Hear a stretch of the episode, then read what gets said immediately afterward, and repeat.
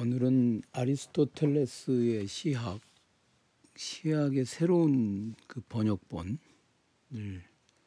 간략하게 소개를 하겠습니다. 이 시학에 대해서 뭐라고 서평을 쓰는 건 어렵고 이상인 교수가 연세대학 철학과의 이상인 교수가 어, 번역을 해서 2023년 11월에 나왔는데 제가 이거를 좀 촘촘하게 들여다볼 그런 그 기회가 없었어요. 어제 요새 요 며칠 좀 봤습니다.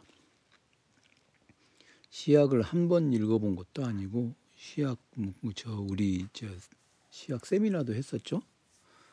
네. 그 정도로 시약을 전체적으로 읽고 어, 어떤 식으로 우리가 읽어야 날 것인가에 대해서 그냥 쭉 혼자 읽으면 되는데 저는 시약을 지금 일테면 창작 예술론의 관점에서 시약을 한번 본다 할 때 어떻게 할 것인가? 여덟 번 정도에 나눠서 읽을 때 이렇게 이렇게 읽으면 되겠다. 항상 원전 텍스트를 읽을 때는 있는 그대로 주석을 봐가면서 읽는 읽고 그 다음에 그것을 어, 주석서들을 읽고 또 참고 문헌들을 읽고 어떤 관점에서 읽었는가 여러 관점들을 가지고 읽고 그 중에 하나 이제 제가 생각하기에 이런 관점에서 읽어 나가면 좋겠다라고 생각하는 음, 그런 구도를 세워서 그것에 맞게 어, 또 사람들에게 설명할 수 있도록 이를테면 강의 노트를 음, 만들어 보는 방식으로 공부를 하거든요. 그래서 시약을 대체로 이제 창작 예술론의 관점에서 창작 예술론의 관점에서 보는 시약 그런 식으로 이제 정리를 해놨었죠. 정리를 해놨기 때문에 뭐 새삼스럽게 다른 걸 뭐 한 번 그렇게 우리가 세미나도 했었고 그래서 다르게 볼 만한 이유가 없지요. 그런데 지금 대체로 그거는 이제 사무엘 헨리 부처 그 창작 예술론으로서의 시약 그거 그것에 입각해서 음, 꽤 여러 번에 걸쳐서 이제 해왔습니다. 그런데 이상인 교수가 시약을 번역하면서 이론적 학문으로서의 시약이라고 하는 태제를 제시했어요. 아, 그냥 이게 나왔다는 걸 모르고 알았어도 모른 척하고 있어버리면 그냥 될 텐데 이게 또 그렇게 되질 않잖아요. 그래서 이론적 학문으로서의 시약 과연 어, 왜 시약을 이론적 학문으로 보는가?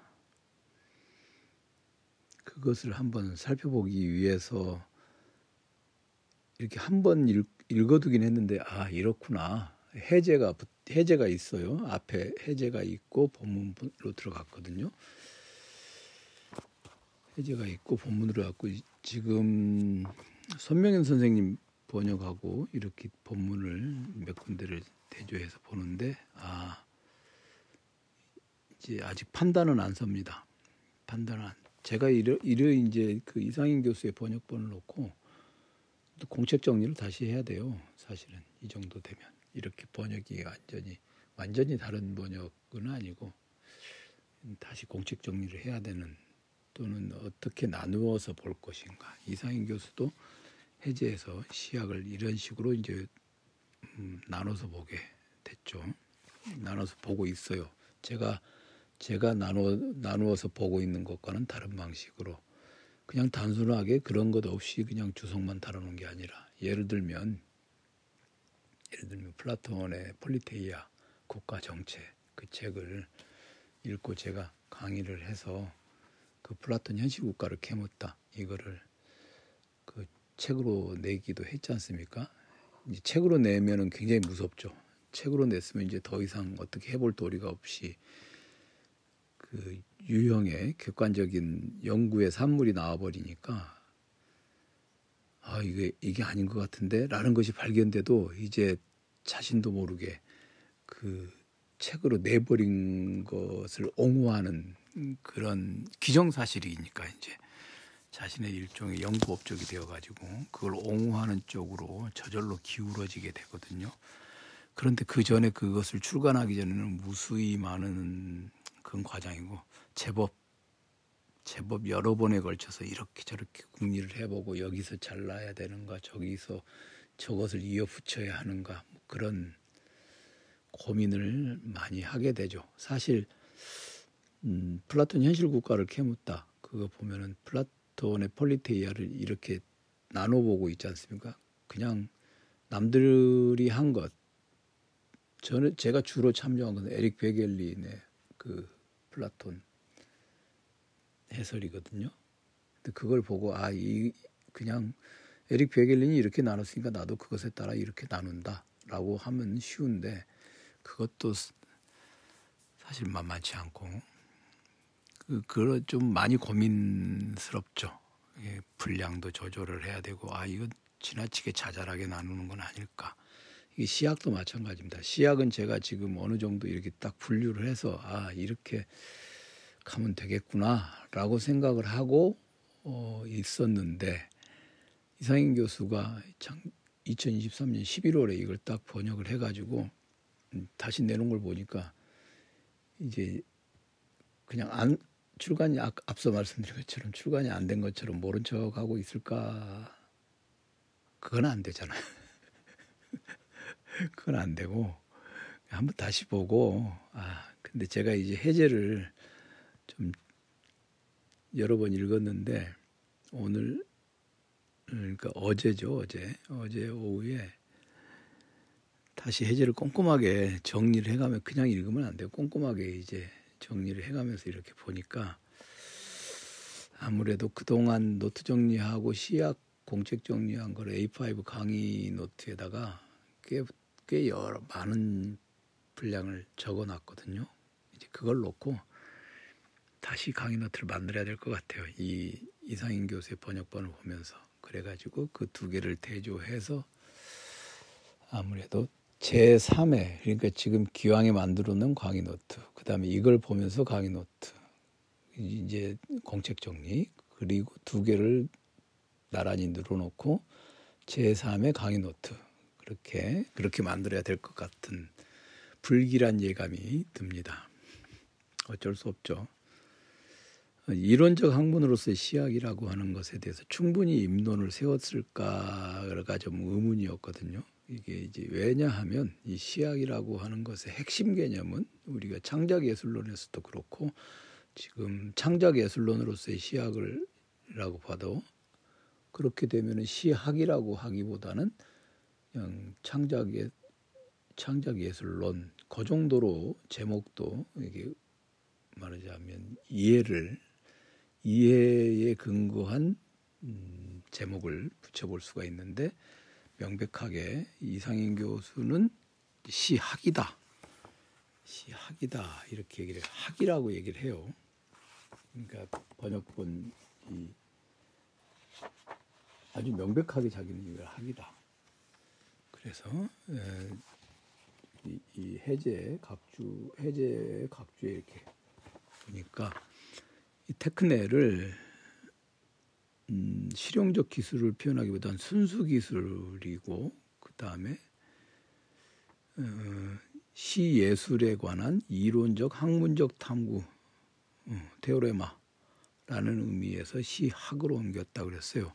저는 제가 가지고 있는 이 제목을 이제 어떻게 이해할 것인가를 놓고 보면 제가 가지고 있는 생각은 시학이라기보다는 시론이고 예술론이다. 이쪽에 훨씬 저는 그 생각이 기울어져 있었거든요. 근데 이게 좀 재고를 해볼 필요가 있을까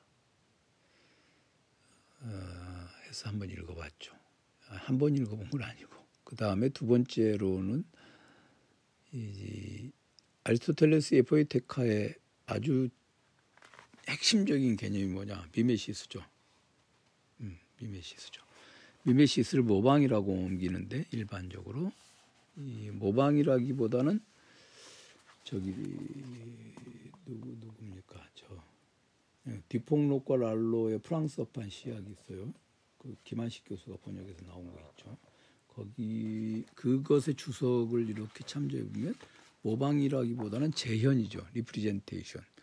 모방하고 재현하고 좀 다르죠. 모방은 플라톤에서는 뭐 플라톤에서 말하는 미메시스는 아주 명백하게 모방인데 행동 이게 플라톤에서는 하나의 그 존재론적으로 그 문제가 쓰였단 말입니다. 하나의 본이 있고 그 본을 속된 말로 베끼는 것이죠. 그런 그러니까 그건 존재론적인 의미로 모방이 뭐가 그래 항상 이 모방본은 진본보다는 진리값이 떨어지는 것이잖아요. 진리값이 덜한 진리가 덜한 것이죠. 가상본이니까. 그런데 아리스토텔레스에서의 그 시학에서 미메시스는 명백하게 인간의 행위를 모방한다 이렇게 돼 있어요. 그럼 행위를 모방한다는 건 있는 그대로 그걸 흉내내는 것이 아니라 미미킹하는 게 아니라 그것을 재현하는 것이죠. 그 행위의 내면에 들어 있는 것을 찾아내서 그것을 재현하는 것이니까 representation이니까 베끼는 게 아니죠. 이거는. 그래서 이 미메시스 개념이 아리스토텔레스에서는 플라톤하고 다르게 쓰였다. 그건 아주 분명하죠. 그건 분명하죠.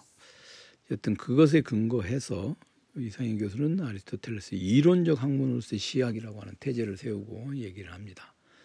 우선 근거가 몇 가지가 있는데 음, 아리스토텔레스는 수사학이나 시학을 제작학에 속하는 것으로 얘기한 적이 없다. 이건 후, 후대 사람들의 분류에 불과하다. 그리고 그 시 창작수를 가르쳤기, 가르쳤다기보다는 시라고 하는 것이 무엇인가 그걸 철학적으로 분석하는 데 집중했다. 그러니까 이 시학이라고 하는 이 텍스트는 시 창작 예술론이라기보다는 시 분석론이다. 시 창작론이라기보다는 시 분석론에 가깝다. 자, 분석이라고 하는 거는 이제 아리스토텔레스의 그 전 분석론, 후 분석론 이렇게 있죠. 오르가논에 들어가잖아요. 그리고 그 증거 그렇기 때문에 어, 아랍의 학자들은 아리스토텔레스의 이 텍스트를 논리학 오르가논에다가 어, 집어넣어 놨다. 그렇게 얘기를 증거를 또 논변의 증거를 가지고 있습니다. 물론 이제 이론적 학이라고는 하지만 이론적 학에다 집어넣는다고는 하지만 엄밀한 의미에서의 이론적 학은 아니죠.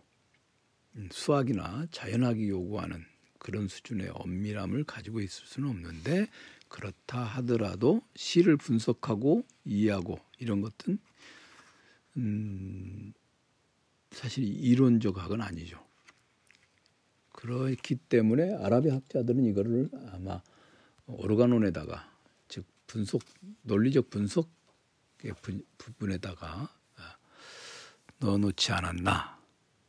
오르가논이라고 하는 것은 이성이 이성이 자신의 사유를 대상으로 자신의 사유 원리와 규칙을 탐구하는 학문이죠. 오르가논. 오르가논은 기관이잖아요. 그러니까 구체적으로 어떤 대상 어떤 것을 분석하느냐 이성이 이성 자신을 분석하는 것이죠. 즉 사유의 법칙을 분석하는 것인데 어, 시학도 마찬가지로 시학도 마찬가지로 어떤 행위를 분석하는 인간의 행위를 모방한다 했으니까 행위를 재현한다고 번역을 할 수는 없어요. 미메시스라는 말은 분명히 모방이라는 번역어가 있는데 대가로 하고 재현 이렇게 이해를 하는 거죠. 음, 인간의 행위를 행위를 어떻 행위를 분석하는 인간의 행위를 분석하는 논리, 어, 행위를 어떻게 분석할 것인가. 물론 인간의 행위라고 하는 것은 프락시스니까 어, 윤리학이나 정치학에 속하는 즉 실천학에 속하는 것이긴 하지만 여기서는 연극 배우들의 행위를 분석하는 게 아니라 행위를 분석하는 방법론을 제시하고 있기 때문에 어, 오르가논이다. 오르가논에 속할 수 있다. 음, 그런데 이제 여기서 논변이 조금 약간은 좀 그 테오리아에 기반한 학, 논리적 학문의 분류에 속한다. 그래서 그렇게 얘기를 한 게 이론학으로서의 시학을 얘기하기 위해서 약간 이 부분은 좀 논변이 좀 더 필요하지 않겠나 그런 생각이 돼요. 그러면서 갑자기 순수 테오리아, 즉 형이상학이라든가 자연학이라든가 이런 것들이 속해 있는 순수 테오리아하고 시적 테오리아, 시적 이론 그 영역이 좀 구별된다 말했는데 음, 이 부분은 제가 여러 번 읽었는데도 약간 비약이 있지 않나 그런 생각이 듭니다. 그렇다 해도 엄청난 비약은 아니고 이 시가 주목하는 시가 주목하는 보편적인 것 그런 것들을 보여준다는 보여 이게 탐구한다는 점에서 이게 테오리아에 훨씬 좀 가까운 모습을 보여줍니다. 그런데 제가 생각하기에는 어, 시약이라고 하는 것은 오르가논에 속한다. 그거 좀 괜찮은 통찰인 것 같아요. 음, 아랍의 학자들의 주석서를 제가 읽어보질 않았는데 이번에 좀 그런 논변들이 거기 있다는 걸 알게 되었습니다. 그 다음에 아리스토텔레스는 이렇게 이제 시를 철학적으로 분석하고 그 다음에 인간의 행위를 분석하는 방법론을 제시함으로써 어, 시와 철학을 융합했다. 그리고 그렇게 함으로써 리터리처, 문학이라는 분야를 개척했다. 그래서 시학은 인류 최초의 문학 이론서다.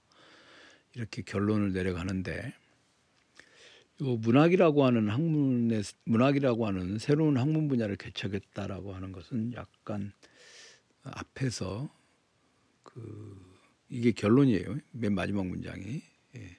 시학은 인류 최초의 문학 이론서다. 이게 결론인데 요거는 앞에 없는 얘기들이 갑자기 싹 문학에 대해서 조금 더 설명이 없는 상태로 이 결론이 나와버렸기 때문에 어, 글이라고 하는 것은 앞에 나온 얘기가 뒤에 나온 얘기보다 많거나 같아야 되죠. 그 결론이라고 하는 거는 그렇죠. 결론은 앞에 나온 얘기들보다 더 넓은 범위의 것이 결론으로 나와버리면 안 되죠. 우리가 그걸 비약이라고 그러잖아요. 그런데 여러 번 읽어봤는데 이거 이제 노트 정리를 이게 정리를 해가면서 읽거든요. 이제 이 사람이 과연 이 논변이 받아들일 만한 것인가를 보기 위해서 처음부터 비판하고 뭐 뭐 이따위가 있어 이런 생각 절대 할 수 없죠. 일단 글 쓴 사람의 입장에 입각해서 그 사람이 주장하고자 하는 바를 그 사람의 그 마음가짐과 그 사람의 의욕과 그 사람의 의도에 따라 충실하게 따라가면서 논변을 읽어보았는데 여기 부분이 좀 문학이론이라고 굳이 그러니까 할 필요가 있겠는가. 그 이론적 학문으로서의 시약 이지 그러면 문학 이론이라고 하는 것은 과연 무엇인가? 이, 이상인 교수가 말한 문학 이론이라는 게 이런 건가? 시와 철학을 융합하면 문학 이론이라 문학이 되는가? 글쎄요. 제가 가지고 있는 문학 개념은 이게 아닌데 여기서 문학 개념을 좀 재정의할 필요가 있지 않았나. 그래서 앞에서 이 부분은 좀 약간의 비약이 있는 것 같습니다. 그런데 이렇게 해제를 읽어보니까 창작 예술로서의 시약이라고 하는 것은 완전히 벗어 던져버리고 이론학으로서의 시약 이걸 세팅할 수 있을 만큼은 아닌 것 같아요. 시가 아리스토텔레스가 시를 분석하면서 어, 소사시 그다음에 비극 이런 것들을 분석하면서 인간 행위를 분석하는 어떤 방법론을 제시했다라고 하는 측면을 보완하면 될 것 같아요. 그렇다고 해서 이 이론학으로서의 시학이 성립된다고 해서 창작 예술론의 측면이 완전히 없어져 버리느냐 그건 아니거든요. 창작 예술론의 측면은 충분히 고려하면서도 아리스토텔레스답게 철학자답게 어, 이론학으로서의 측면도 있고 그 다음에 인간 행위를 분석하는 방법론을 제시하는 하나의 예, 논리 분석 오르가논 논리적인 측면이 있다. 행위 분석의 논리적 어, 원칙들을 세우고 있다. 그런 걸 볼 수 있겠죠. 그 다음에 이제 시학의 전체 개요. 이게 해제가 다해서 다섯 개의 섹션으로 이루어져 있는데 네 번째 섹션이 이론적 학으로서의 시학이고 그 다음에 다섯 번째가 시학의 전체 개요입니다. 그리고 이제 앞에 1번은 1번은 그거죠. 아리스토텔레스의 생애 아리스토텔레스 생애. 요거는 뭐 생애는 우리가 다 아는 얘기고. 두 번째 아리스토텔레스 전술의 저술의 전승과 분류. 요 부분은 음, 디오게네스 라이르, 라이르티우스 거기에 봐도 나오는 얘기고요. 그 다음에 세 번째가 세 번째 섹션이 저거죠.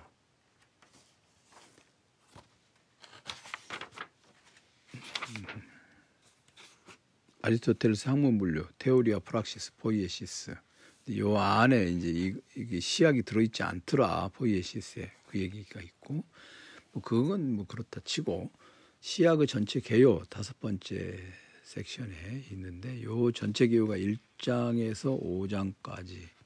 뭐 대체로 그동안 그동안 그 창작 예술론으로서의 시약 이걸 생각하면서 했던 거나 우리가 또 포스타입에서 했던 그런 세미나에서 분류하고 크게 다르지 않습니다. 그런데 요거는 그래서 이제 안심했어요, 사실은. 크게 다르지 않고. 어, 그래서 그러면 뭐 시약 이게 이론학으로서의 시약이라고 하는 태제를 내세웠으면 분류도 좀 달라져야 되는가? 그건 아닌 것 같아요. 그래서 어, 뜻밖에도 크게 막 엄청나게 막 많이 바꿔야 되는 것 그런 건 없는데 어쨌든 이거를 읽으면서 한번 공책 정리를 해봐야 될 것 같습니다. 바짝 시간을 내서 공책 정리를 해봐야 될 것 같습니다. 그리고 이 책이 어, 왼쪽 편에 왼쪽 편에 히라버가 어, 원문이 있고 오른쪽 편에 번역을 이렇게 대놨는데 사실 이 시약은 선명 선생님 책처럼 그 문고판으로 내도 될 정도로 얇은 책이죠. 시학은 얇은 건데 이 길출판사 또 특기 아닙니까? 이런 식으로 해서 페이지 늘리고 페이지 늘리고 이제 책을 이제 3만 원대로 쫙 만드는 그 특기죠. 폼도 나고 속된 말로 뽀대도 나는데 음, 대표적으로 이제 키케로의 수사학 뭐 그런 것들도 이런 식으로 만들어 놨죠. 왜 그러는지 모르겠어요. 왜 그런지 모르겠어요. 그들이 그들이 하는 그 그들의 행위를 제가 분석할 수는 없습니다. 길출판사의 편집 행위를 제가 분석할 수는 없습니다. 불만도 아니고 뭐 아무것도 아닌데 어, 뭐 영어판 뭐 하바드 로에 라이브러리에서는 그렇게 하니까 왼쪽 편에 히라보 있고 오른쪽 편에 영어 영어가 있으니까 뭐 그것 그것대로 그것처럼 하는 건가 어쨌든 그건 모르겠고요. 왜 왜 왜 그렇게 하는지는 모르겠고 그런 점 좋기도 하고 안 좋기도 하고 어이도 어이가 없기도 하고 그렇습니다. 근데 어쨌든 이거를 한번 날 잡아서 바짝 읽어봐야 되지 않겠나 그런 생각이 듭니다.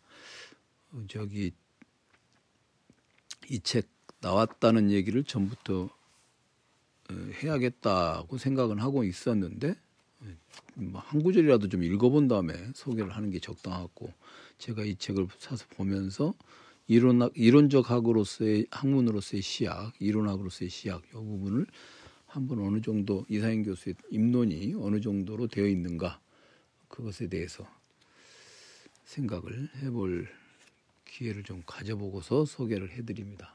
오늘 칼포퍼 그 역사주의 빈곤 해제를 마무리를 하려고 했는데 사실 어제 이거를 좀 아, 더 늦어지기 전에 더 늦어지기 전에 좀 정리를 한번 해둬야 될 것 같아서 하다 보니까 그냥 말이 나온 김에 공부한 김에 말씀을 드렸습니다.